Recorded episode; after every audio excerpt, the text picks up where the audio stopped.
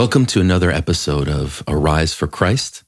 Today's podcast is brought to you from a secret bunker located somewhere outside of Oshava in southwest Romania. I'm here with today's host, Adi Kovac. Adi, how are you today? I'm so great. It's it's it's an honor to uh, have you start the in- intro off and everything. Uh, this is our first podcast in English, and yeah, we're not in our headquarters uh, in Timișoara. We are in Orshova, in the hidden bunker of uh, Darius uh, Zaharia. Way to give that one out, right? no longer hidden. yeah, exactly. So uh, I'm stoked about today's episode. Uh, our guest today, Jeff Hubing, uh, a pastor, uh, Dr. Jeff, uh, PhD in the New Testament, but just overall a simple, humble man of God. I love you, brother. Thank you so much for accepting our invitation. Anytime, bro. And it's a, it's a real joy and honor to be with you. Um, our friendship goes back over a decade. Well And, over a uh, decade. It's a, any time that uh, that I can support the work that you're doing, I'm happy to do it. Wow, man, that's it's such a privilege, Jeff. Thank you, man. Uh, so we met back in 2010, if if we remember correctly. Uh, you were doing a teaching on the presence of God in Chicago. Uh, before we get into our topic about uh, being kingdom-minded people as believers, tell me a little bit about Jeff Hubing, man. Where are you from? A little bit about your upbringing, how you came to know the Lord. You know, in a nutshell, whatever you think could be helpful. Okay. Yeah, I grew up in the Midwest in the United States, um, in the state of Wisconsin. My ancestors are all from Western Europe. So my mom's family's from Holland, my dad's from Luxembourg. Wow. Um, I I was born again around the age of nine. My parents came from two more traditional church cultures, but cultures that didn't really emphasize being born again. But uh, eventually, they ended up in a church that preached the gospel like that, and so I believed the gospel in third grade. Grew up in a Christian home after that point. Um, somewhere in my college years, uh, I was we we found out my dad was sick with cancer, and uh, he ended up passing away when I was a junior in college. So he was forty years old. So it's a really difficult thing for us. I was the oldest of five kids, and in some cases, people would experience a tragedy like that and maybe walk away from God.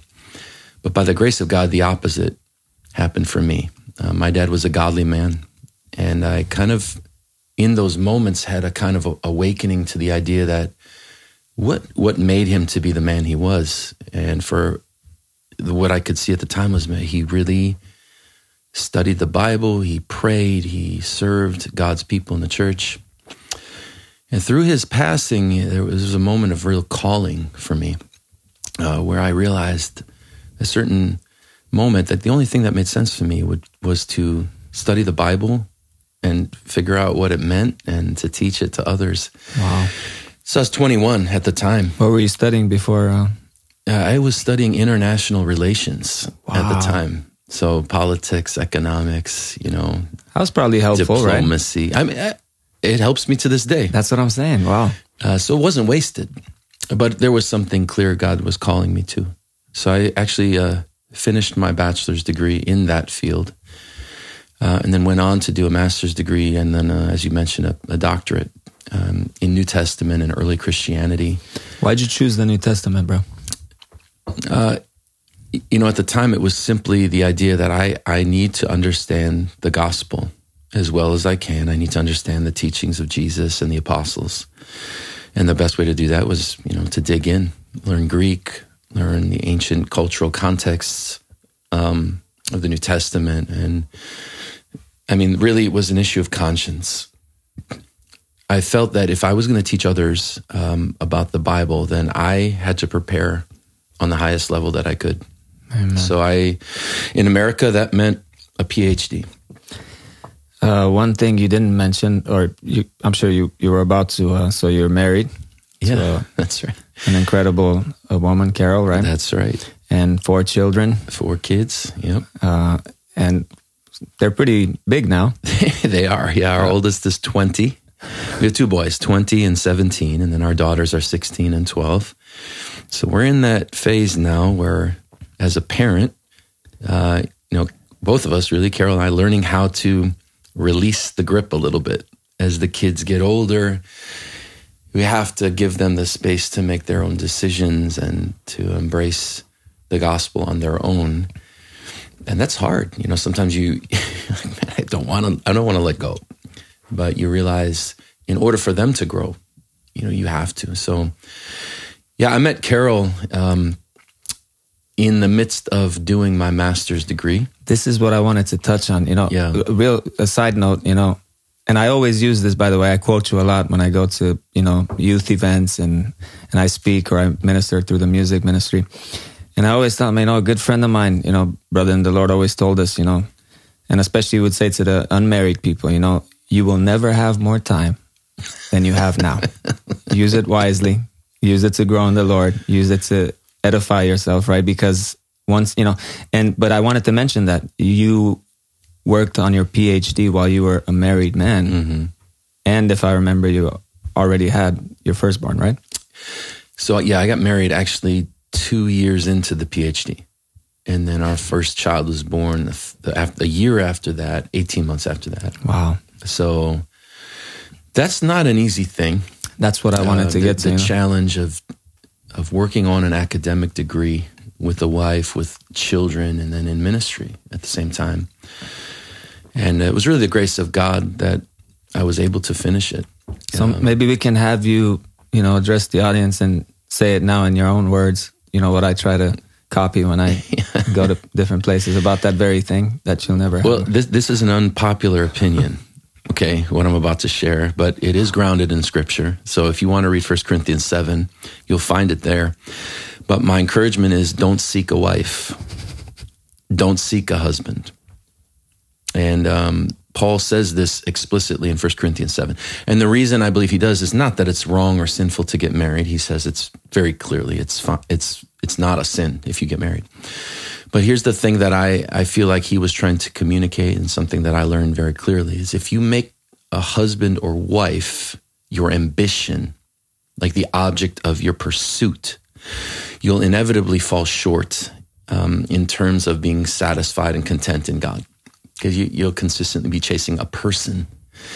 But if you seek the Lord, like if you just put your mind and heart to, and invest everything in the pursuit of Him and His kingdom and His will, you'll never come up short. And and then again, that's just the teaching of Jesus, Matthew six thirty three. Seek first the kingdom and His righteousness, and all these things will be added to you.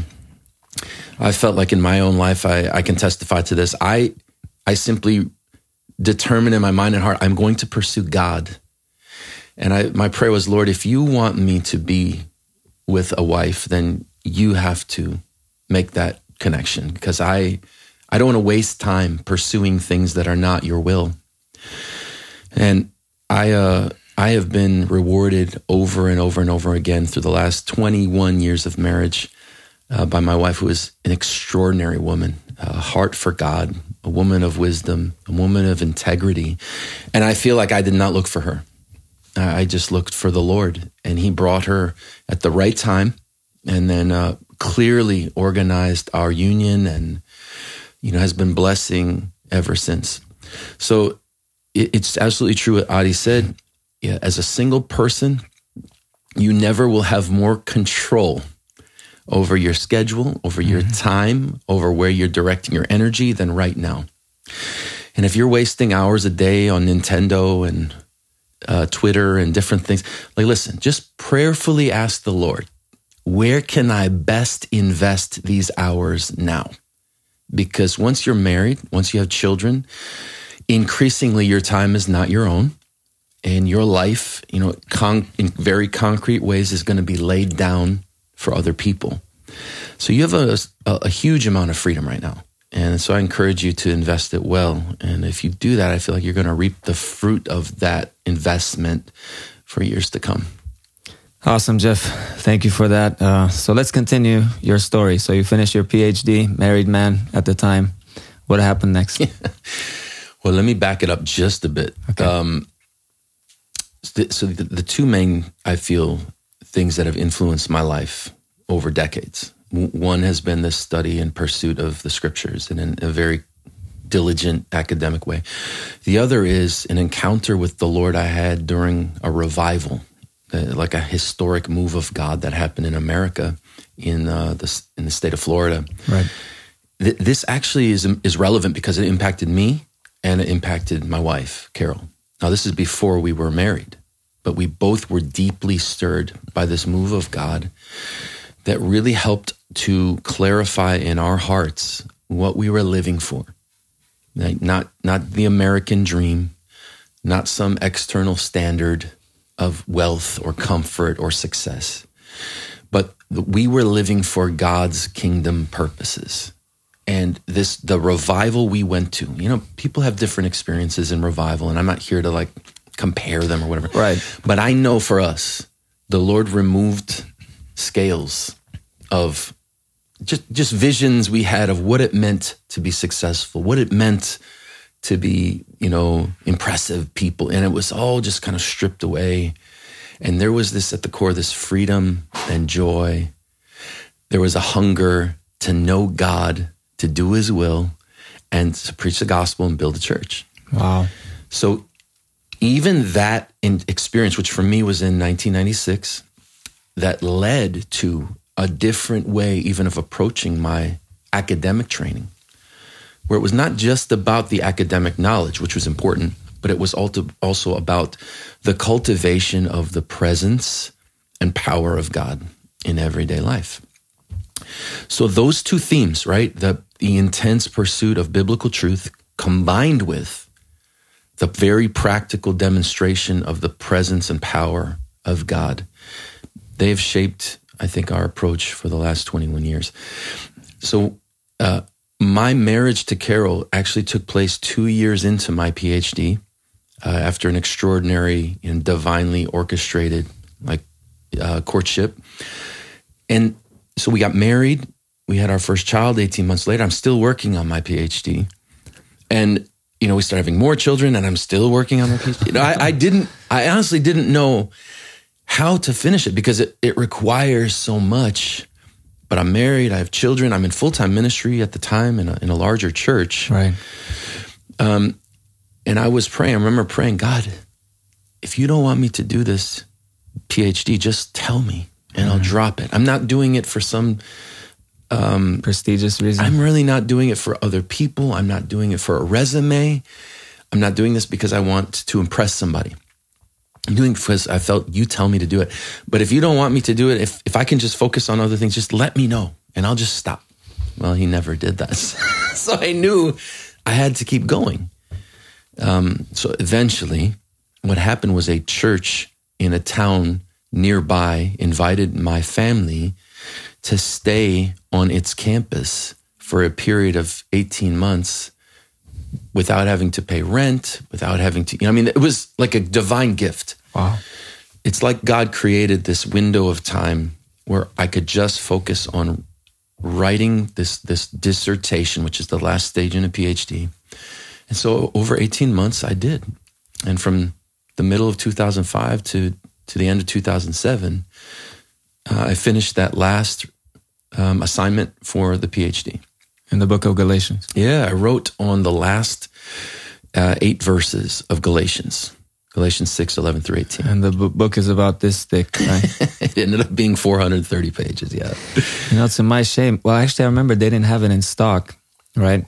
Uh, at the time when we were talking about it, when we're going to get into the courses, you know, a lot of Romanians took at your school, Fire School of Ministry in mm-hmm. Chicago. Um, but yeah, man, is there? Do they have it now in physical print? Man, I should have asked you to bring me a copy. Yeah, it's it's out there. It's uh, okay. uh, it's on Amazon. You can now get it I, in the Kindle know, format, maybe for thirty or forty bucks. I'm not sure if it's on Kindle. Yeah, yeah. we could check and get back to your viewers. There later. you go. Okay, but uh, no, it's called Crucifixion and New Creation, and it's a study of Galatians six. You know, the last paragraph that Paul says he wrote with his own hand. So there's something unique about that paragraph, and awesome. dig into that in detail, as yes, you can imagine. Yes. So we did a good plug in for that. Um, okay, so then we met. We met. My my English is getting kind of rusty, Jeff. I've been in, in Romania for five years almost. Thank you. Uh, yeah, so we've been. Um, you know, like I said, buddies for a long time. I remember, mm. you know, I definitely want to touch on the fact that you were not um, in contact with any Romanians? I mean, you were in a multicultural church where you had, you know, multiple nationalities uh, in your church. That's how it is in the U.S., which I love. Um, but I remember it was through my cousin who has three names. The Romanians know him as Narcis. Americans know him as Dave, David, but he also has an additional middle name. You might know Ilya. Yeah. He's just Elijah, you know, and so he's Narcis David Ilya Popovic. Um, you were his first youth leader, Jeff. That's right. Uh, yeah, I met Narcis in 1998. And uh, actually, I met him right after he had had an intense encounter with God. You know, he, like many American youth, he was just kind of living however he wanted, even though his parents, uh, you know, had some roots in the gospel. Um, but at the time, he was not a believer. And um, the Lord had encountered him powerfully in his car driving down the street in Chicago. Yep. He went to his room, um, prayed, cried, read the Bible, came out like two days later, a different person. And uh, shortly after that, uh, a, a, young girl at the time, Danielle, who became his wife, yeah. brought him to church where I first met him. And uh, that began, you know, as they say, the rest is history. You know, it began now a 25 year almost wow. Uh, friendship right. partnership in the gospel and um, and to see the way that the Lord has used him and his family is just it's so it brings so much joy to yeah. my heart and just so yeah, such a precious story and to have that connection uh, with him means so much to me. Yeah, man, I couldn't agree more. You know, I'm honored to call him my cousin, my brother in the Lord. But so I first invited him to a youth night at our Romanian Pentecostal church in Sacramento. Then through him, I met you while I was visiting Chicago. And then we said, man, why don't we bring both of you guys out and do a nice conference? I still remember now it was uh, Living in Christ, right? That's right. Uh, yeah. You know, so it was a great title. So you and Dave came out, Narcis came out, and uh, I remember it was, had a lot of impact on our youth. Mm. And that was the start, Jeff. It was through that, you know, we told others, and others probably watched online, uh, you know, the Gaborash brothers in LA, uh, different places you've been. So that started off your journey in the Romanian Christian community, and you were able to minister and preach. And look, we're in Romania now, you know, after all these years, you know. Uh, so, what really you know brought everything together i think was uh, your school of ministry that you started mm. fire school of ministry. Yeah. uh, maybe you can speak on how that came about. And i remember i took some courses there. Yeah. You know it was so encouraging. We did online courses from sacramento from la romanians everywhere riverside. I don't even remember where the other places were. Some you know. Yeah i don't either. I, there, there, were a number probably over 20 romanians that took uh, you know your courses. That was that was awesome. How did the fire school of ministry tell us about that journey? Right well, so I, I completed my PhD actually in 2007. And um, right after that, I felt like, okay, I, I did the job. I'm ready to go. Surely now is the time when I'll get a job, you know, at a Bible college or a seminary or, you know, a university to teach scripture. It's time for you to show what you did, huh? Right, right. So I, you know, I'm, I'm applying for all these jobs. I'm, I'm you know, Adi, I did not get one interview. I mean, I, I, sent out 12, you know, resumes and letters and all not even an interview for a job. Incredible. So I thought to myself, I thought, God, what am I doing wrong? I, what happened? You know, I did everything you said and nothing. And so I actually, I literally had to get a job at Menards. I don't know if you know this in Romania. I don't. What's Menards? Menards is a, like a home maintenance, like like it, Home Depot. Oh, it's like a Home Depot. Is that like like uh, basically like, like a Dedeman here? Tools and and wood and you know.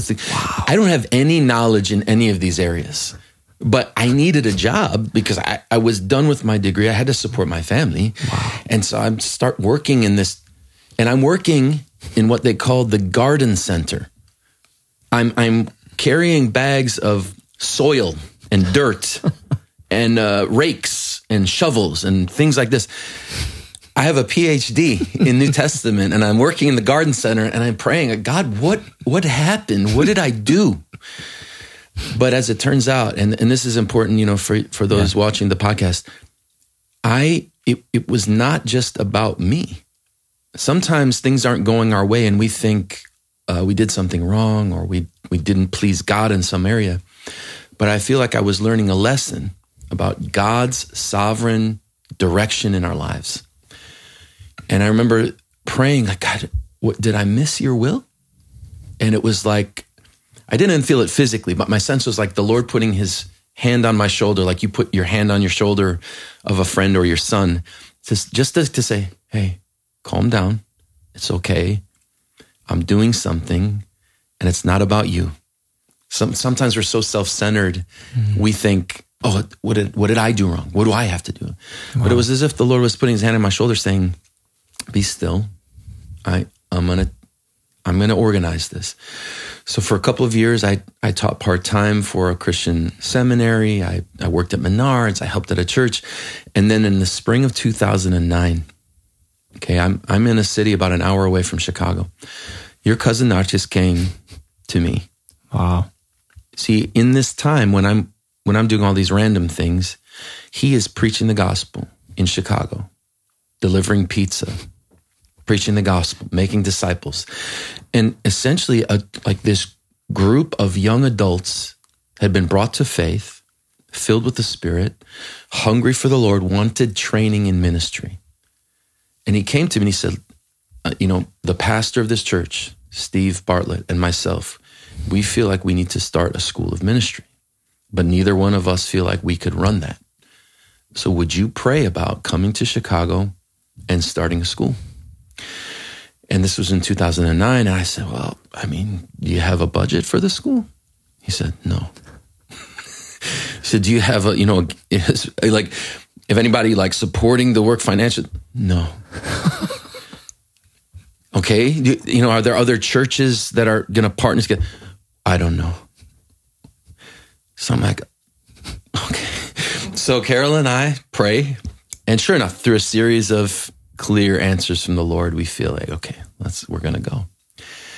So in, in, I believe it was in July of 2010, we moved our family at the time, four, four children under the age of eight nine.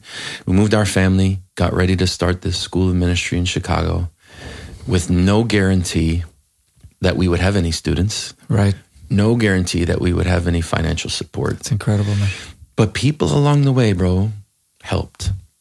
You know, one of the, the schools that I was teaching for um, in the Chicagoland area, they offered us a house to live in, rent free, that allowed us to like start the work, start the school without having to worry about rent. And then people financially supported us, you know, almost like missionaries. Like they sent us and helped us for a couple of years while we're getting the school off the ground. So it, the Lord handled it all completely. And uh, yeah, so I believe the first time you came to Chicago was when we were hosting some introductory seminars. Exactly. To help people understand what what we were doing and why. And the heart behind it. Yeah, I remember that.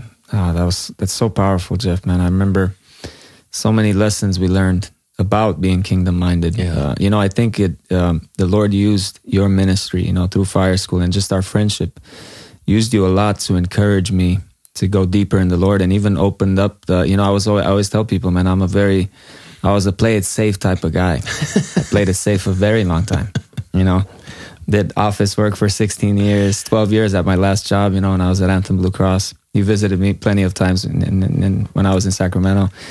And yeah, man, I think, you know, the, the Lord always uses, you know, other brothers many mm-hmm. times, right? And I, you know, I didn't even know this specific story with Narcis coming to your place. I didn't even know that yeah. he, you know, the Lord used him to even just communicate yeah, it absolutely. to you first. Um, so yeah, man, that's incredible. Like I said, um, and then the Romanian community, Jeff, more and more people started, uh, you know you became friends with with the, I don't remember who who was next after was it the Gaborashes after after Sacramento yeah it was and okay. what is this such a I mean to me it's just such a, a a beautiful and and just wonderful testimony of God's bringing you into places you don't ever expect to be or plan on right? I, again I, I'm not Romanian by birth I don't have any Romanian heritage but you speak some Romanian Jeff right da frații frate pace frate Pace Domnului. There you go. See? Hallelujah. I have no Romanian in my background whatsoever, but the Lord provided this kind of real special link uh, with the Romanian community, you know, through Narcis, you and you especially. Um, you know, the first invite, as you said, 2011 at Emmanuel Church, Sacramento. Pastor Aline Bob. I remember meeting him and him welcoming me, and it was such a special weekend. Um, you know, we really felt a, a, very significant move of the Spirit of God in the young generation. Yeah, yeah, with these young adults um, who are, by the way, more American Romanian than the other way around. Interesting. Yeah. So that you know, visiting that first time, spending time with you and you know brothers out there. I remember the Chirik family and you know so many others who it was like, man, this is so special. That just like a, an open heart is what I felt uh, from the Romanian community there in Sacramento. And over the years, I've been back to Sacramento probably five times. Right. Speaking in various churches, you know, whether it's Emmanuel or Victory or uh, Elim. Elim, um, Maranatha. Yep, Maranatha. Yeah, I've, I've, I've been welcomed into these places as a non Romanian sure. um, and been shown such warmth, such hospitality and love. I mean, it's just, it's been beautiful. And then, yeah, like you said, it, you know, from Sacramento, uh, an invitation came uh, to visit, uh, was it Bethel? Yep. In, in Anaheim. Yep. Uh, with Pastor Pronean and, and of course the, the Gaborash brothers who, Nick and Peter and Cornell and uh, Dorel. Dorel. so much love, so much just genuine, heartfelt friendship with them. And over the years, being a guest of theirs has meant the world. And I was just there this last December again in right. Anaheim, speaking for the for a youth conference. I saw that. That's so awesome. The uncompromising youth conference, and it was wonderful. You know, just sharing my heart with them, and, and likewise, um, very precious. And then from there, meeting Darius, uh, who was close guest, by in Riverside, being a guest of Gabi, uh, in in Riverside, and you know that connection in particular with Darius is why I'm here in Romania. Right, right. Which is is this your third visit? I think it's my fourth visit. Fourth visit in Romania, yeah. Jeff. Yeah, fourth I think time to Oshava. Just a little break in, in the pandemic. Twice. Wow. Yeah, that's incredible, man. Extraordinary. Yeah. It's such a privilege, man, especially even amidst uh, these times we're living in now. So much turmoil, right? And, and you know, fear amongst people with the war in, in Ukraine and everything else. Um, mm. It's it's a real privilege, man, that you're here, and you know, may the Lord use you these next few days as well. Amen. Um, so you know, it's probably a good introduction to just go ahead and jump into our subject, Jeff. Um, being kingdom minded, right? Being kingdom minded in a in a world that is completely not. Yeah. Right. Or even even amongst the church that many times, especially in the U.S., you know, uh, you know, is that mega church model, you know, seeker sensitive. Let's not offend people. And we're seeing entire denominations throughout the world mm. compromising on important doctrines, on, on very foundational truths. And I think uh, it's reaching a point where, you know, you, you got to step out from among, you know, uh, mm. the, the multitudes, if I can say that. Uh, mm. So we're living in very interesting times. I'm going to want to talk about your your church model as well as a pastor a little later. But uh, what would be an introduction to what it means to be kingdom minded, Jeff? Yeah, great question. I think it would start it this way. So, for me, in my study of the New Testament, I think at a certain point I started to realize that the gospel that had been preached to me uh, you know, as a kid and growing up and in different churches, was quite different from the gospel that I read in the text. Let me give you an example. Okay. So, I mean, in America, you, you have a typical explanation of the gospel that goes something like this God is good and you're bad. So you have to apologize for your sin. And because Jesus died, God will forgive you, and then you can go to heaven when you die. That's pretty much like if you ask nine out of 10 Christians in America what the gospel is, it's going to be something like that. Now, I would not argue necessarily with any of the things that I just said, except maybe the last thing going to heaven when you die. I'm not actually sure that's in the New Testament. More so, it's like heaven coming to earth, like Revelation 21. But I mean, we could talk about that. Mm-hmm. But everything else, like, it's not like I'm disputing any of that. But the more you, th- the more you think about that, and then the more you read the Bible, the New Testament, the more you realize like that's actually nobody ever said it that way. Wow. Like you read Jesus's teaching, he never says that in that way. You read the, the, the preaching of the apostles in Acts, they never give a gospel presentation like that. You read Paul's letters, Peter's letters, John's letters. Nobody says that. Instead, almost always in the teaching of Jesus, the focus of the gospel is something else the kingdom of God. But in your typical like American presentation of gospel, no one mentions the kingdom of God. It's just, you know, you're a sinner, apologize, go to heaven when you die. Well, but but how can we take the heart of the message of Jesus and then just set it aside? Because it's the thing that's on his lips more than any other thing. And even in the Acts of the Apostles, you read the preaching of the apostles, they're always pointing out this language. Jesus is Messiah or King, He's Lord, and they're calling people to embrace this confession. Not just, I'm sorry, let me into heaven when I die. But no, I'm sorry, but Jesus is King. And that means I'm being called into a way of life that is submitted to his authority and his agenda. So, bro, the more I started to read this in the Bible, the more I started to think, I don't, I don't think we're doing anybody any favors. I don't think we're helping people by avoiding the idea that Jesus is king and he has to be in charge of their lives in every aspect. Because if we just say, oh, we're going to heaven when we die, and that opens the door for people to live any kind of way that they want. And then just come to church, apologize, confess, take the Lord's Supper, get baptized, whatever, and then just keep living however they want to. And as long as they keep apologizing, oh, well, I'm going to heaven. But, but what if that's not the heart of the gospel? So for me, it was a rediscovery of the actual message of the New Testament. This is the kingdom of God is the primary concern of Jesus. Does it include a heavenly or a new creation future? of course. But it also includes something that is supposed to be real now and calling people to embrace their citizenship, right? Philippians 3. Our citizenship is from there. But but right now we're living that citizenship out as we await the return of our savior. And it just seemed to me like boy, we're missing the heart of not only the proclamation of Jesus, but the apostles' teaching.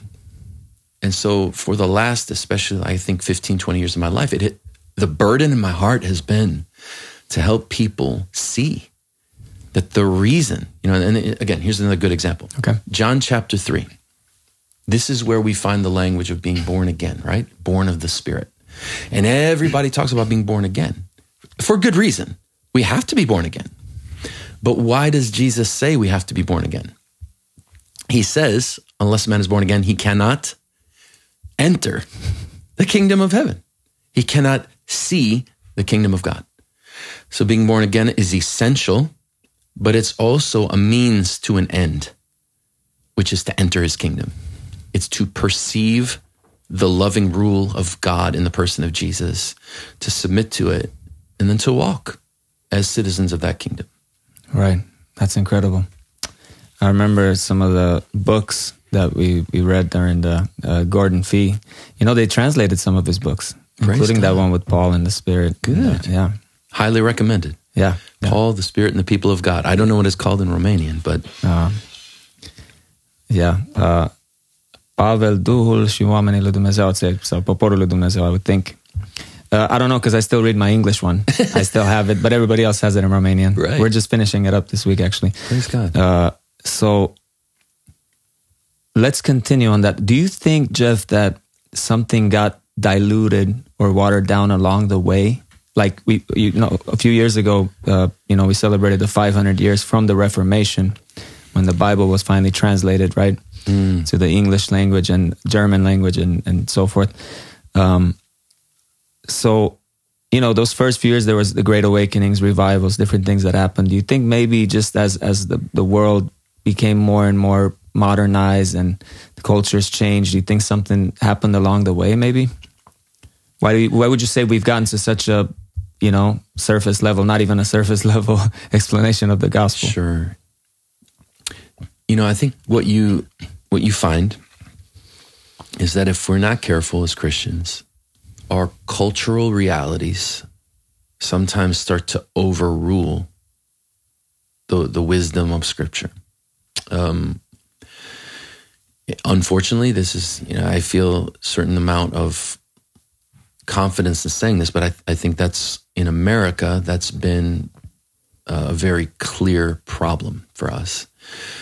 Because, you know, America, America is known for being this wealthy, just kind of powerful, influential nation in the world, for better for worse. It's sure. just kind of the way it is. And that cultural, like, influence. Yeah.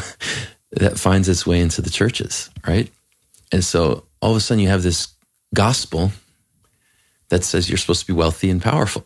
It's like, well, where do you think that came from? You know, it came from a culture that is just like baptized into that conviction. Wow. That to be successful means to have a lot of money and to have a lot of influence, to have status, to to be able to, you know, get what we want, and then also serve the Lord. Jesus is just the cherry on top of your great life. He really is. Right? right? Already. So that cultural reality, it it you know, again, if if we are not determined to to be submitted to the kingdom, then these other forces, these other influences start exerting control over us. Um, and if I'm not mistaken, Jeff, obviously I don't think I am clearly, especially taking some of your courses, but there's actually a culture of the kingdom of God. What does right. that look like right. in a nutshell or whatever you feel like? We got time, bro. So the, the culture of God's kingdom revolves around obviously the value system um, that we see reflected in the gospel. That's never going to be reflected in the world system. It doesn't matter how many Christians there are in your country. You can influence, right? America was. You can influence, uh, but you're never going to rule it because exactly. of the way of the world. Because the sin and flesh and the devil, they're still going to influence these systems. And I think we learned that um, when we saw the the Christians take over the Roman Empire in the 300s, and you see where that went. You know, it's not. Can can Christians be in government? Sure, but we have to realize there's a difference between the kingdom of God and, and worldly governments. They're never going to really live up to the standard of God's kingdom. So for us as Christians, that means it's very important that we clearly define our values and make sure, you know, we're not just coasting here, going with the flow, embracing cultural standards from systems that in and of themselves are not going to be fully submitted to the Lord. So we often talk about this, you know, like for instance, authority and and uh, and and servanthood go together in God's kingdom. Wow. In the world system, it's the opposite, right? You you climb up to the top of this pyramid, right, so that you can tell everybody what to do, and you you can give orders and command everybody, and they serve you because you're at the top and you're sitting down and you do everything that. but in the kingdom, it's the opposite. Kingdom turns the pyramid upside down. And and what does Jesus teach? You know, the greatest among you is going to be the servant of all. It's not a problem to want to be great. It's the way you define greatness and it's the way you get there. Hmm. So in the kingdom, you know, you descend. Different value system, huh? Just like the king, right? The leader that we're following, he was equal with God. Right. But he emptied himself. He humbled himself, even to the point of death on a cross, to burial in the earth. And for that reason, God lifted him up. But and the disciples the had Jesus, other expectations. They did. That, and they were Jewish, right? They had the Bible, they had the scriptures, and well, how could they be so off? You know, and we wonder how Christians can get off too, right? But again, that's why we constantly need to refresh, renew our minds to the realities of the kingdom. So, like Jesus, we can humble ourselves. The greatest leaders in the kingdom are not the ones that have people waiting on them and serving them all the time. The greatest leader in the greatest leaders in the kingdom are the ones that go low so that they can lift everybody else up. Uh, and so, like, that's just one example of so many of how the kingdom's value system works counter to the way the cultural systems of our world work. Right. Yeah. I remember you said something in one of your classes um, when you said, you know, I know most of you guys here, you know, I feel God's calling you guys to be leaders of some sort, whether that's youth leaders, pastors, elders, whatever it'll be in your futures. I know the Lord's faithful to, to, to lead you guys. But you said, don't be upset, surprised, or offended when you're going to see that the people you're serving and leading uh, fall short. They sin. You said you're going to have to change some diapers, spiritually speaking. You're going to have to wipe some snot. You know, you had some nice terminology there, you know. And you said, but don't be offended. That's what people do. You're called to lead them to repentance and to consistency in their walk with the Lord. Yeah. So true. There's a reason that the Apostle Paul, for instance, compares his role in leadership to um, the role of a parent. I was thinking of First Thessalonians 2 right now, where he compares himself first to a nursing mother and then to a father disciplining children.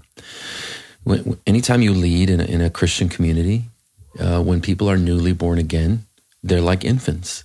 Right. And that's why you say changing diapers and they're going to spit up on themselves. I mean, it's, it can be messy. You know, they make decisions that are not, you know, clearly governed by the Lord. There are, there are moments of failure. There are moments of stubbornness and throwing temper tantrums, you know, all the kind of things right. that little kids do. Right.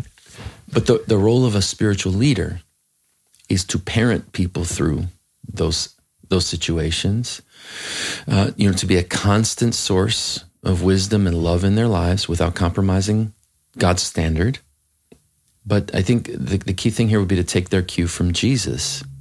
You remember what Jesus told Peter, you know, before his crucifixion? He came to Peter and says, You know, Peter, Satan has demanded to sift you like wheat. Now, you first you're hearing that and you're like, well, well stop him. exactly. Why would you let him do that? You know, right. but Jesus has something else in mind. He, he knows that people are going to fail. He knows that people are going to make mistakes. But I love his attitude. He said, I have prayed for you. And when you return, strengthen your brothers. Bro, wow. what a statement. Not, not only one of confidence in his, the power of his prayer, but two, confidence in Peter's destiny as a leader, as a builder, right? So he knows Peter's going to mess up, but he doesn't let that throw him and he doesn't let that distract him from what Peter's ultimate calling is. So he says, I know, you know, you're going to get sifted. It's going to be painful. There, there's going to be moments where you're going to feel like you failed. Clearly, you know, Peter's weeping. He's, he's remorseful. But I have prayed for you. So, number one, a, a bit of advice to those who are in leadership positions. If you're not praying for people, we have a problem. The, the first thing you should be doing, I mean, above preaching, above Bible studies, above whatever, the first thing you should be doing for the people you're trying to lead is pray, praying for them. I mean, this is the mindset of Jesus. Right. I've prayed for you. So that when those moments of failure come, you can have confidence to say the next thing when you return. Wow. Notice Jesus didn't say, well, if you return, but when. So, how does he have such confidence? Go to instruction number one prayer, right? He's, he's praying. He knows what's going to happen, but he's praying. So he's confident. No, I know who Peter is. He's the, he's the rock, right? He's the, Peter's name is Rocky, right? Peter, Petra. He's Rocky. I know he's Rocky. He's coming back when you come back. So the confidence was born out of prayer right. and an understanding of God's will for Peter when you come back. And then there's purpose even behind the restoration. Strengthen your brothers. Right. Notice he didn't say, when you come back, preach at them. When you come back, tell them what to do all the time. When you come back, give them instructions and make them report to you. When you come back, strengthen them. What a beautiful picture of what genuine authority and leadership looks like. Strengthen people. So, I mean, if we could get that, you know, constantly running through our minds and hearts as leaders, if we could see that our goal, our focus is to strengthen the people of God instead of when you come back, build your platform. When you come back, build your ministry. When you come back, you know, go on a preaching tour. You know, see, all of these things are look, if God gives you a platform, praise God. If, if He calls you to preach somewhere, praise God. Yeah. But the fundamental thing is become a builder, strengthen the brothers, build people in the kingdom. So I think that this this mentality of leadership is especially important in our generation, where anyone who wants to, you know, can put themselves out there and promote themselves and do any kind of thing to get people to look at them and listen to them. And it's like, you know, yeah. And look, I mean, we're doing a podcast. Thank God for resources sure. that encourage and strengthen. But far be it from us to substitute those things for, for the fundamental values of prayer and, and, and building people and laying down our lives, just like the Lord for those that we want to see serving the Lord. Right. Wow, that's so powerful, bro. You know, I've been in the Romanian Christian community, the Protestant Christian community for a long time. Um, so I've been around the culture, I've been around the mentality. Um, clearly, you know, my parents' generation and my grandparents' generation were very impacted and influenced by the uh, Communist Party. You know, they lived in a communist country at the time until 1989. Mm-hmm. I still remember that revolution. I was very young. I was almost seven. I remember hearing the gunshots and everything else. Um, wow. But I've noticed one interesting thing, which is unfortunately a negative thing. And again, not, I'm not throwing shade on our brothers, you know, or you know the traditional church, but uh, I see, you know, a desire from a lot of the leaders, uh, or an expectation rather, that the new believers, you know, who have maybe been in, you know, awakened in the Lord for half a year, a year, even two years, they expect them, right, to live godly lives, uh, you know, to live holy, to maybe almost have a certain spiritual maturity mm. uh, without investing this time that mm. or this you know yeah. implication of what you just mentioned you know right. taking the time and actually pouring into them discipling them right. strengthening them as you mm. mentioned right but they have that expectation so then when they sin or when they fall short disciplinary actions and so forth. And I'm seeing it, it it's a big trend a lot of times, unfortunately. It's probably not only in the Romanian culture, right, Jeff? I mean, it, it, it could vary, but I'm just, I, yeah. I see it more because I'm part of the, the Romanian community. Okay. Yeah, it makes you wonder if, and again, I think all of us are kind of, in some ways, we're creatures of habit. Like we, we kind of do what was done to us. Uh, and in some cases, maybe this is just the way they were taught Sure. I mean, this is this is how my pastor taught me, so this is how I'm doing it, and it's hard to blame them. What we want to do is, you know, just we don't want to like condemn people, but we want to maybe open their heart. Like if they would consider, like you know, that there are other tools you can add to your kit, right? I mean, I like there, there is the you know the the rod of discipline, but but there's other tools. There's the word of encouragement. There's the the the expression of love. There's the cultivation of patience. Like they're not they're not opposed to discipline, but when they're added to the idea of discipline, maybe they can help us, you know, to to to help people grow in a more fruitful and holistic way. Right, right. I know. I mean, and this this is true of. Um, I think you could ask, you know, certain ones like in, like Narcis as well. Mm-hmm. When people are born again in a very intense environment, and that can be whether in the context of persecution or in the context of like for him like a revival type setting mm-hmm. you you you will actually see growth sometimes much quicker much quicker because people are forced to respond to the lord in ways that maybe they're not in an environment that's you know, it doesn't have that kind of pressure. So for some people, maybe who grew up in communism and they think, you know what, I got born again and six months later I was leading a, an outreach ministry in my city. Right. Well, I can see that because in the pressure of that moment, you you are forced to make choices. You are forced to to make decisions um, that can add, you know, kind of years to your life spiritually um, in a very rapid rapid way. Um, and maybe what what some of us need to understand is like maybe people being born again in today's kind of culture, if it's in America or you know certain maybe certain parts of Romania, twenty first well, century, that pressure isn't there, mm and so the growth curve might be slower, right? And what we want to do is not, you know, I think what we don't want to do is is blame these these uh, new new believers for the environment in which they're born again. Right. It's, like, it's not their fault. Sure. You know, it, you know, it's we want to say, yeah, they're they have different kinds of challenges right now. Some of which are to recognize the urgency of the moment. Like if you get born again under communism, you know you could lose your life tomorrow. You don't need to be taught about the urgency of the moment. Sure. But you get born again in America right now, or you know certain parts of Europe, you know, certain parts of Romania, maybe it's like, eh, yeah. There's no pressure. There's no potential for somebody knocking at your door asking for a list of names. Like that's it's probably not going to happen. No, it's a very different world. So we still need, though, you know, the same as they did in communism, we still need the Holy Spirit mm. to stir the hearts of people. And and this is this is what I would say is like, man, we cannot take the place of the Holy Spirit. We can't, through our own begging and, and commanding, we can't grip the hearts of people. So again, I would just kind of go back to that same principle. Let's pray. Let's fast. Let's seek the Lord that He would grip the hearts of people. Because if it's just me trying to pound something into you, I don't know. You know, to me, that that's going to end up with you feeling resentful at me or bitter, or you thinking something crazy about God, like you know He's like some slave driver or whatever.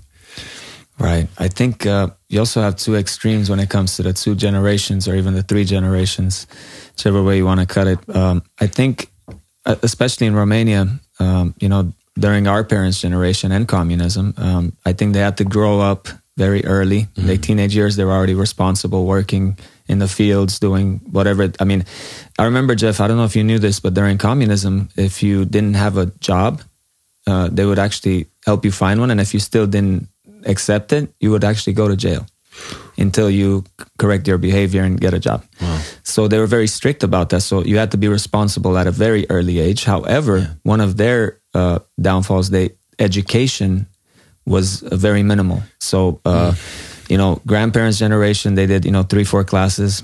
My mom, I think, uh, did eight. Wow. You know, that's it. And that's it. So, mm. so they were limited, and this obviously affected the church as well. You know, uh, as far as you know literacy uh, mm. you know uh, yeah. so many things so they were limited because of that so that was a you know a downfall however they were very reliant on the spirit as you mentioned on the lord and that's why you know the gospels reached us but i think the dilemma we have now and i think this is all across the world mm. i think uh, america romania europe wherever the the i think the comfort level or the the right that we live in now um, really makes the younger generation very irresponsible. I think mm. parents who had it hard, they make sure they give their children. Romanians do this all the time, by the way. You know, they baby their children until they're 35, till they get married. You know, they're still, you know, you bring them their meal to the their room. oh, wow, and that sort of thing. And I think that you know it does some harm as far as them maturing faster. So you got like pros and cons I see. So, but I would say that's, would you say, I mean, what would you add to that? I mean, you mentioned earlier Twitter, but that's not the issue in Romania is Instagram primarily because nobody's on Facebook anymore. And, and, and more lately, like uh, more recently, it's TikTok, TikTok, as we say in Romania, TikTok. Nah. Uh, so people are spending a lot of time on social media. I think they did like uh, an average at one point, and they're saying it's like minimally four hours a day, Jeff. So talk about that time you mentioned. You'll never have more time than today. Yeah. Four to five hours on social media is pretty long, right? I mean, for believers. I mean, can we can we uh, gently and humbly rebuke them? uh, it, and you know, it's especially been so hard too uh, in the last couple of years with COVID and everything. Oh man, not to mention so that. much communication has become electronic, right? And on the internet in different ways like this, and uh, yeah, I do think we, as especially, I'll just speak about myself as a parent. I need to help my children understand um, that these platforms are not neutral. Like they're they're built on algorithms. It's not random what comes up in front of you. Like it's it's designed to get you to stay on it. You know, whether it's Facebook or Instagram or whatever. It's like it's designed to keep you scrolling. It's designed to keep you locked into it. And, you know, I, I don't, I'm not a kind of like a person who thinks of like these technologies and these things as just pure evil. Oh, that's, sure. That's not my tendency. No, no. But I do think that they're like anything, they can become tools in the hands of, of, of evil or in the hands of the enemy to kind of distract, dull our senses, you just again, in the, the I know a lot of good has come from from Facebook and different things, especially some of my friends in the Middle East who are I mean, they, they use these tools to reach people who maybe can't even get out of their homes or right. they can't they can't meet with them in public. So I get it, Which and I'm great. grateful yeah. for that. But we do have to be very careful, just like in uh, anything, that we're not substituting something that, that could be a good tool, but becomes something that diminishes our effectiveness because we let it kind of rule us instead of you know, Jesus kingship, you know, Right. in charge of us. And I think that's the issue, as you mentioned. You know, it's not necessarily bad that you're connecting with people and spending time uploading pictures, whatever it is, but it does distract you for a very long time when you could be cultivating uh, your walk with the Lord. I think that's the main, especially for the young generation. But it's not only in, in you know, it's an issue throughout most generations Oh, nowadays, right? And you no. mentioned a key point, man. I think the pandemic played such a key role. Yeah. Another issue that we're seeing is clearly that the people that are running these these platforms uh, are not very friendly with the gospel message. Uh, you know, Mm-hmm. Sure. because we're seeing a lot of you know Yeah. uh, censorship when it comes to certain uh, gospel issues. Mm-hmm. Um, so more and more, the gospel be- is becoming more and more offensive in the culture that we we all live in, right? And that's throughout the world. Yeah, I mean, I think in the end of the day, I'm not sure I'm so sorry about that. I mean, the, you know, the gospel should be offensive, and if it's not, it makes me wonder what, kind of doing. gospel I mean, it, because essentially we are calling people to repent. We're calling people to turn away from a self-centered, you know, like materialistic way of life. I mean, that what culture shouldn't that offend? You know, in the end of the day, I mean, it, so I don't know if we've been if we've been uh, pampered, if we've had it so easy, like in, in America in particular. now when we have a little "Oh, persecution." Would, you know, why are we? Why are push, people pushing back? Man, do you do you understand what we're saying? I mean, uh, we we shouldn't just fit in to culture. I mean, there there should be something. Now we're not trying to be idiots or we're not trying to be jerks about things. But man, if you think about what we're preaching, Jesus is King and there is no other. You have to repent. You have to follow him, or you face eternal judgment. That's not a happy message. I mean, that's not something that people should. Oh, you know, thumbs up. Congratulations. That's a great message. Thank you. there should be something that provokes them about that, where they realize, man, they're calling us to make a choice. I don't. I don't know if I like that. You know. So, you know, we we do want a track record characterized by love and humility and loving our neighbor as ourselves. We want that. But in the end of the day, as Paul says, the message is an offense. To those that are perishing, Now, for me, I just want to make sure that it's the message that's the offense, not a watered dil- down, diluted one. or not somebody's just bad attitude Oh, with the right mad. message. who's frustrated. I hate the world. You know, these people, they do some of those street preachers always yelling at people, right? I mean, let's let the gospel do the offending. Hmm. Let's let our character be pure, wow. right? Innocent as doves. Should we be shrewd? Of course. I'm not trying to get martyred, but we should be innocent. We shouldn't be people who are running around feeling bitter and offended and angry and shouting at sinners as if they're not sinners. What do you expect? I mean, they're unbelievers. What do you expect? You know, how could they treat us this way?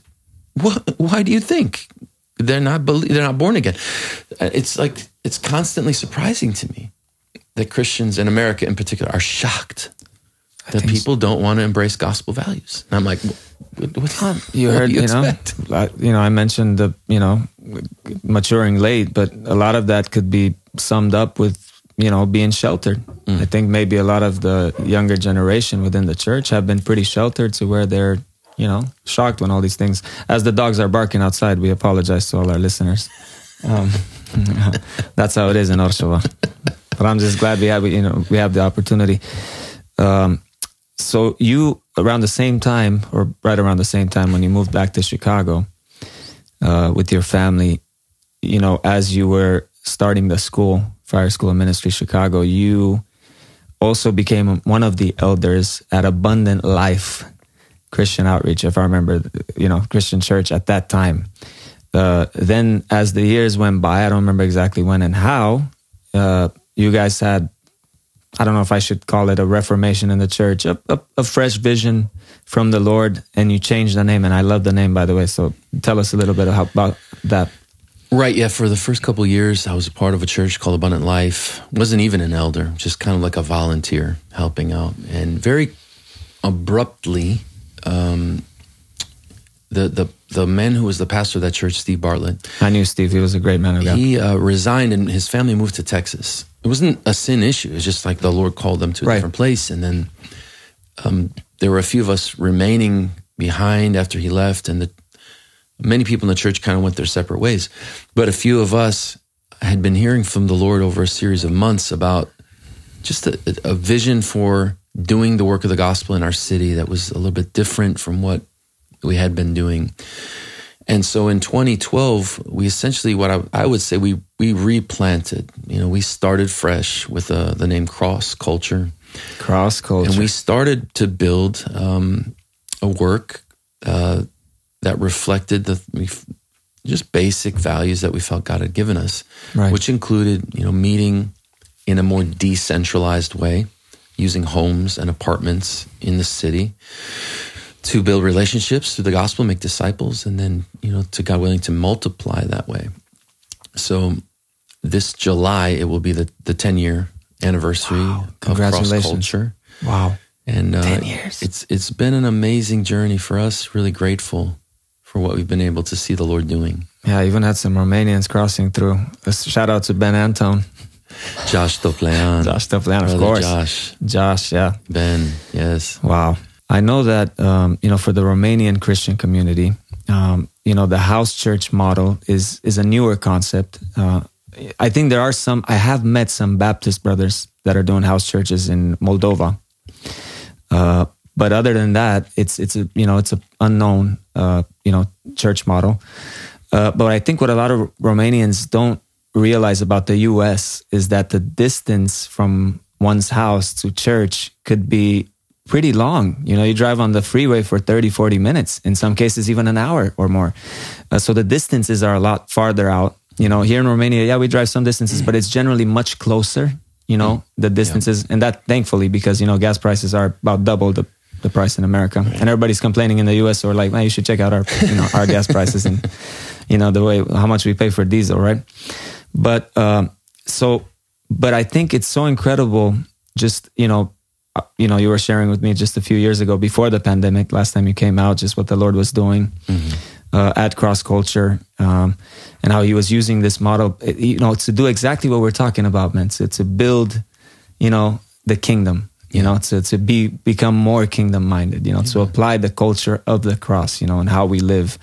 Uh, so I think if you if you want to share a little bit about how you guys have been able to do that and the benefits of the house church movement, and I think just the fact that you know you guys are going by areas, by neighborhoods, it makes it so much more convenient. Yeah. I'm sure for parents who have kids, and and not to mention you know different economic scales. Some people have more wealth than others, and so forth. Right. Yeah, I think I would start by just saying, you know, just to be clear, we don't preach house church. We preach gospel, Amen. right? We preach the kingdom of God. Of course this way of of gathering, um, as you said, I mean, it's rooted in the Bible. This is the way Christians gathered for the first 100, 100 200 years, and before they could have church buildings, they just met in homes. So um, I don't think it's anything super like new. Like we're not trying to invent something. We're we're just trying to capitalize on a vision for gospel and church that come out of the New Testament. Um, so even in Chicago, you know, we don't preach against buildings. We don't preach against whatever. I mean, we're just we just want to make it clear. Like I don't feel like we're trying to react against something. we're trying to pursue what we feel like are the values that we see in the gospel. And so we feel like that when you preach the kingdom, one of the things it's going to generate is a spiritual family. And the most native environment for family is usually your home. And it's also the most available environment.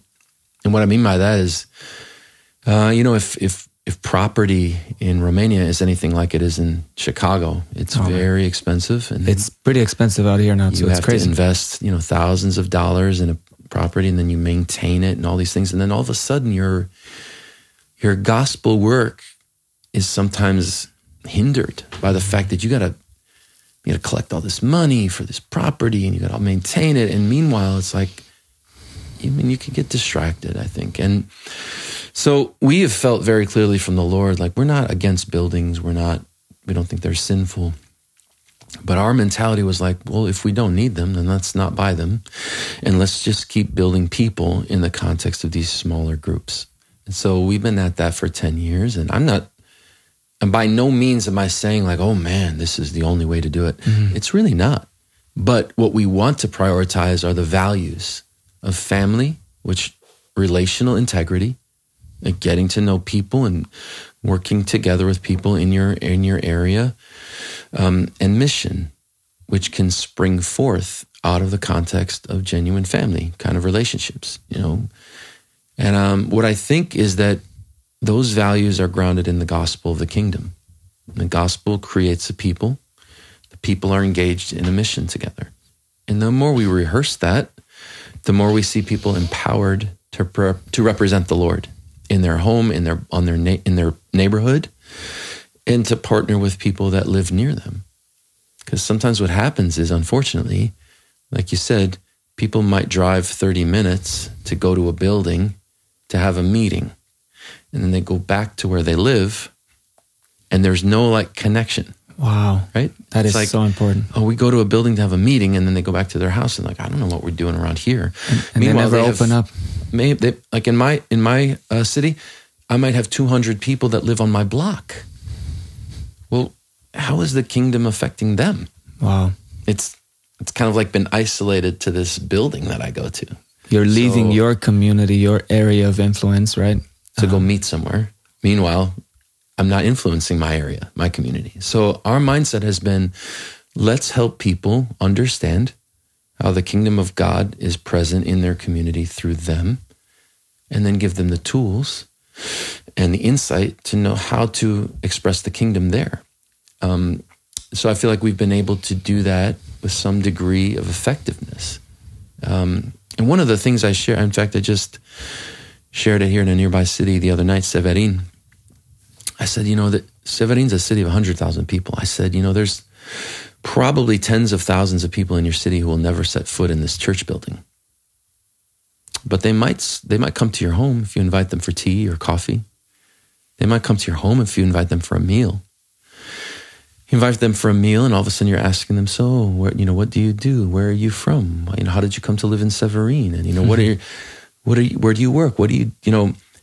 And pretty much, you know, when you start people asking people those questions, at a certain point, they're they're gonna have to ask you a question, or it's gonna be very awkward. You know, what about you? Well, you know, why are you? Why do you live here in Severin? You know, what's your story? And then, I mean, it's an open door for you to share your story, and your story can lead to a presentation of the gospel in one way or another.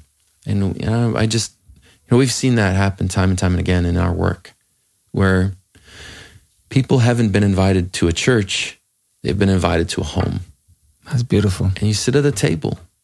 And one of the things that, you know, again, we sometimes we gloss over this, but if you ever take note of the number of stories in Matthew, Mark, Luke, and John that occur at a meal, you're going to be shocked. the, the amount of time Jesus spends sitting at a table with people, eating, drinking, and then talking about the kingdom. Um, I believe it's it's one of the reasons in Acts two forty two that it says that the, the earliest disciples devoted themselves to the breaking of bread. In other words, they were committed. They were busy with eating meals together because the meals became an environment for building relationships. They also became an environment for sharing the gospel. And so when it says in the end of, I think it's the end of Acts 4 or 5, that the, the apostles didn't just preach in the temple courts, it says they went house to house preaching the kingdom. So true. So this is not rocket science. I mean, anybody can do this. And this is what we try to train our people for. It's like, you don't, you know, if you're a disciple of Jesus, it means that your home becomes an outpost for God's kingdom. So pray about it. Ask the Lord, you know, is there a certain neighbor that it's, you know, it's time to invite over? You know, you, is there something you're going to do in your backyard? Like a little gathering out there and you have people over for a barbecue and you make hamburgers and then you say, you know, I just want to share something with you guys. You know, we represent the Lord Jesus. We love him. Our lives are for him. And we just want you to know, like, if you need anything, we're here. And also, if you're interested in learning more about him, we, we want to share this with you because it's so powerful. It's changed our lives. You're just opening the door. It's not a some kind of hard sell, some marketing tactic. You're just being who you are, and and you're opening the door for others to to have an encounter with the Lord. I love it. So powerful, bro. Um, and interestingly enough, you know, uh, the church in China, which is you know the fastest growing church in the world at at this hour, uh, you know, speaking about my cousin Narcis, you know, he's doing the house church movement in in Iraq, um, China, some other countries where there's persecution, mm. where you you know you can be very open about uh, the gospel in public. And interestingly enough, you know, I feel like, look, even the pandemic. I mean, I know it was very similar in the states as far as the restrictions went with the mm-hmm. whole COVID thing. Yeah. And you know, I remember I, if you added it up, probably for months, uh, the church could not meet. Everybody. That's that's why Zoom became so popular, right? Mm-hmm. I never knew what Zoom was until the pandemic. Did you? Right. Okay. I did. Okay, so because we used it for the School of Ministry. Oh, okay, okay. So uh, you know, I think back when I was in taking your classes, we, we were doing Skype. Google Hangouts. Oh, Google Hangout. Yeah. Thank you, bro. The Google. You always had a better memory than me, Jeff, which is why I don't have a PhD. But just a quick side note. So, uh, yeah, interestingly enough, everybody was doing stuff online. Mm-hmm.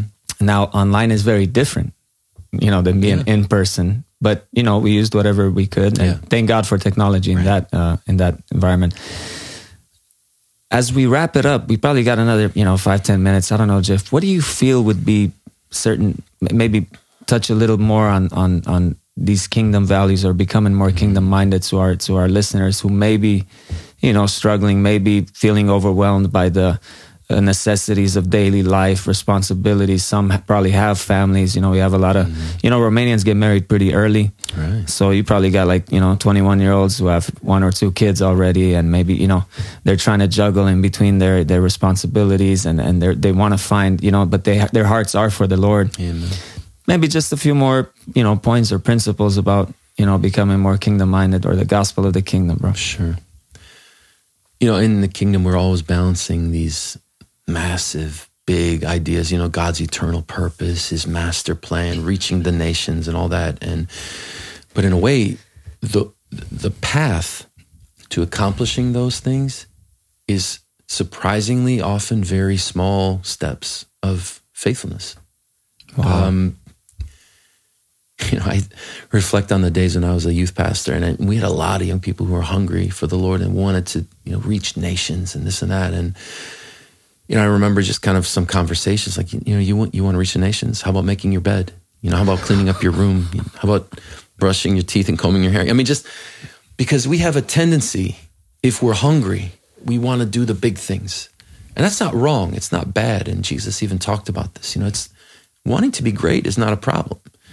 It's the way we perceive greatness, and it's the path that sometimes we get confused. So you know, something I talk a lot about is like, man, just take care of the little things in your life.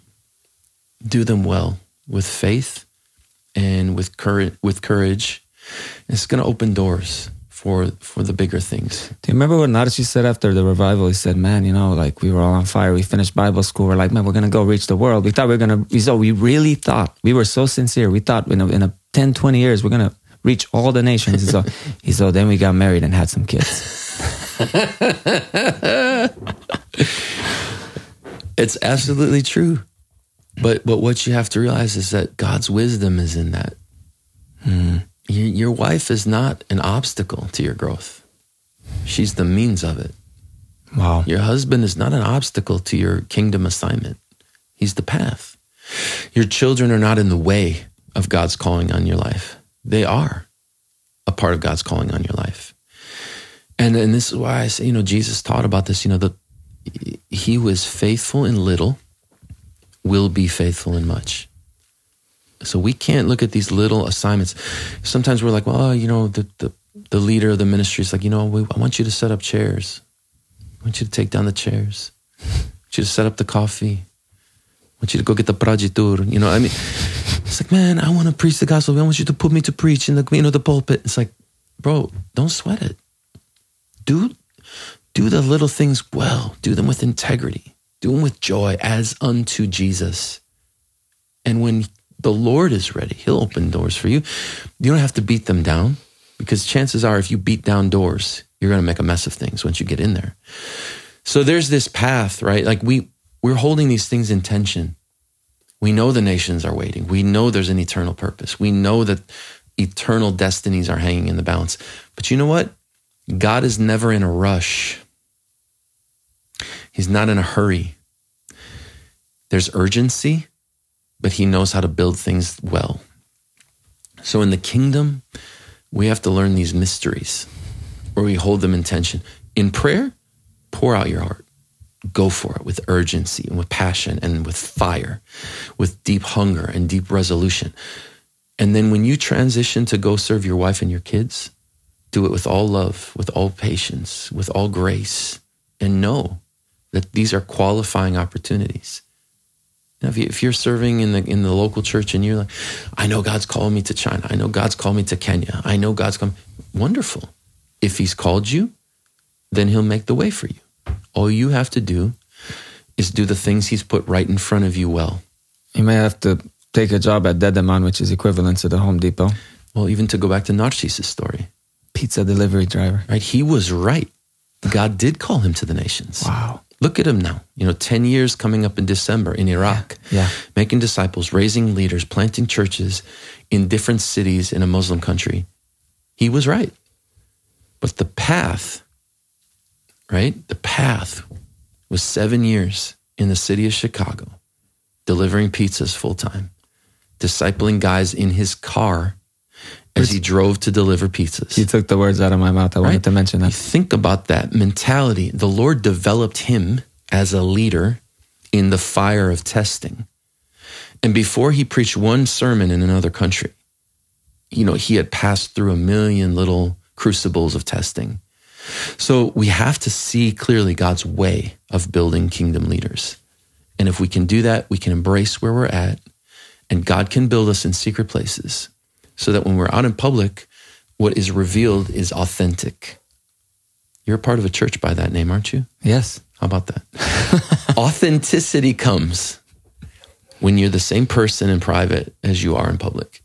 And the way that happens is through the crucible of the kingdom being worked out, even these very small places of our everyday lives. So powerful. I think uh, patience is definitely a virtue. You know, I think I believe patience is probably the fruit of the spirit that seems to be the hardest to apply on a regular basis. I had a friend who said, I never pray for patience because I know that God's going to create a scenario that requires it. and it's absolutely true. I mean, no, everyone wants patience. No one wants to learn it. Wow. So, I mean, this is, I think, where we, uh, opening our heart to the Spirit of God to say, God, the Spirit, patience is a fruit of your presence. It's not something I can just work up and you have to show me how to cooperate with your presence and your power. So that the, the word patience in the original language means long suffering. Yeah. okay. Jeff, you know, you turned 50 at the beginning of this year. You got to remind me of that. Happy delayed birthday. I just wanted to mention that I am honored uh, to have interviewed you for this podcast at this incredible milestone for you at 50. You look great. Uh, Bless you, bro. All my greetings and love to your beautiful family. Amen. Um, such a privilege, man, and and I really think it's going to be very um, helpful. Amen. For our audience, man. I pray that it is. Thank you, my brother. Absolutely. Bless you. Sorry, everyone.